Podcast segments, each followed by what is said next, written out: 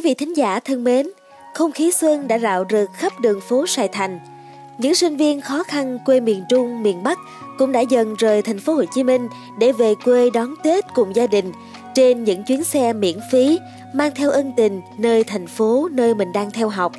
Trong số podcast thuộc chuyên mục Đất và Người ngày hôm nay, mời quý thính giả hãy cùng lắng nghe câu chuyện về những chuyến xe ân tình đã chuyên chở các bạn sinh viên khó khăn được về quê đón Tết trên khắp tỉnh thành quý vị nhé. ổn không? Và con vẫn nói con luôn ổn mà. Khó khăn như nào con cũng bước qua. Miễn là cái kết trong nhà đủ hết bánh quà để ba mẹ quý vị, bạn Châu Mỹ Nương, sinh viên trường Đại học Sư phạm Kỹ thuật Thành phố Hồ Chí Minh, khoe cả đêm nôn nao không ngủ được, chỉ mong tới sáng để lên xe về quê thôi. Nương nói để đồng hồ báo thức 4 giờ mà mới 1 giờ đã giật mình thức. Ngủ lại xong cứ chừng tiếng là thức dậy coi đồng hồ rồi thức luôn chờ lên trường đúng giờ hẹn tập trung. Quê Bình Định, cô sinh viên năm thứ ba ấy là một trong hơn 600 sinh viên của trường Đại học Sư phạm Kỹ thuật Thành phố Hồ Chí Minh có mặt trên chuyến xe năm nay. Năm trước, do biết lịch sớm nên Nương đã đặt mua vé được khá sớm với giá mềm. Sau đó thì yên tâm làm chiến sĩ xuân tình nguyện, rồi sát Tết mới về quê. Năm nay vé mắc quá nên đăng ký làm hành khách chuyến xe đặc biệt này. Là con gái út trong nhà có 8 chị em, Nương kể gia đình không khá giả gì nên được tặng vé miễn phí cũng đỡ tốn của cha mẹ ít tiền. Mỗi năm về nhà được có hai lần, hè và Tết nên tranh thủ ở với gia đình lâu lâu. Coi vé chiều vào sau Tết thấy tăng mỗi ngày, cũng chưa biết tính sao, nhưng mà thôi, cứ về đã rồi tính.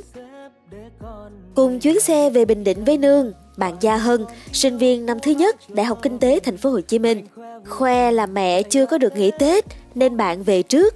Nhà Hân tại quận Bình Thạnh, Thành phố Hồ Chí Minh, nhưng quê nội và ngoại đều ở Bình Định, nên Tết năm nào cả nhà cũng về quê. Nhà nội ngay bên quốc lộ nên mình sẽ về nhà nội trước, rồi sau đó xuống ngoại cách đó chừng 45 phút chạy xe máy. Cứ được về quê là vui trước đã, lúc vào thì tính sau. Hai cô bạn nhanh chóng kết thân khi hỏi ra đều cùng quê ở thị xã An Nhơn. Chỉ khác xã, vậy là hành trình về quê có bạn đồng hành khoảng nửa ngày sẽ về tới. Nương chia sẻ, nhờ chuyến xe Tết như vậy mà biết nhau, nhận đồng hương, chắc sẽ có nhiều thứ để nói với nhau, có khi cũng đỡ bị say xe hơn.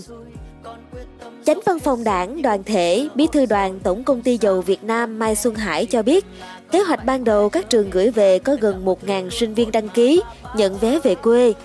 Tuy nhiên, gần sát ngày xuất phát, số lượng đăng ký đã tăng lên khoảng 1.100 bạn. Anh Hải nói đã xin ý kiến và quyết định tăng thêm 4 xe nữa, thành tổng cộng 25 xe để đáp ứng hết nhu cầu của sinh viên. Chỉ mong các bạn về quê an toàn, bình an là vui rồi. Năm nay đã là năm thứ 6 diễn ra chương trình này. Trung bình mỗi năm tặng vé xe cho khoảng 1.000 sinh viên. Các chuyến xe đưa sinh viên về các tỉnh khu vực miền Trung, trong đó các xe xa nhất về đến Thanh Hóa. Trên hành trình, các bạn sẽ dừng nghỉ ngơi, ăn trưa tại Ninh Thuận, ăn tối tại Phú Yên, ăn sáng tại Hà Tĩnh và kết thúc hành trình tại Thanh Hóa. Các bữa ăn tại những điểm này đều do chính cán bộ nhân viên của Tổng công ty dầu Việt Nam các tỉnh khu vực này chuẩn bị cùng lúc cho cả ngàn sinh viên.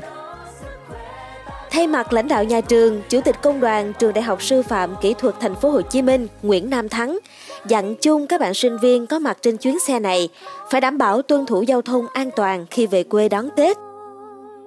Trong khi đó, sớm hơn một ngày, 90 sinh viên trường Đại học Sài Gòn đã rời thành phố trên các chuyến xe do trường tổ chức.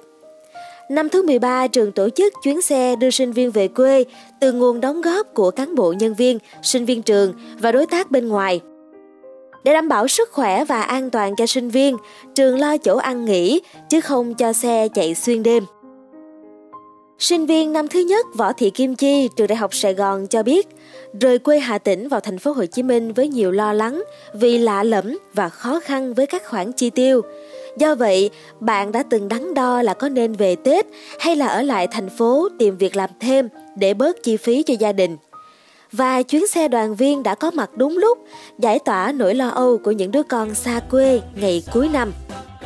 Kim Chi nói chuyến xe đoàn viên không chỉ là chuyến xe chở những cô cậu sinh viên về quê ăn Tết, mà còn là chuyến xe chở bao mong muốn, những niềm hạnh phúc lớn lao tới khắp mọi miền muôn nơi xa xôi rộng lớn nhưng ta vẫn có nơi để trở về sau chuyến đi điều kỳ diệu là con người ta đi xa hơn để trưởng thành hơn không quên mang theo bên cạnh hành trang nỗi nhớ gia đình những chuyến xe đưa ta về nhà đều chất chứa trong đó những cảm xúc rất khó diễn tả thành lời đúng không thưa quý vị?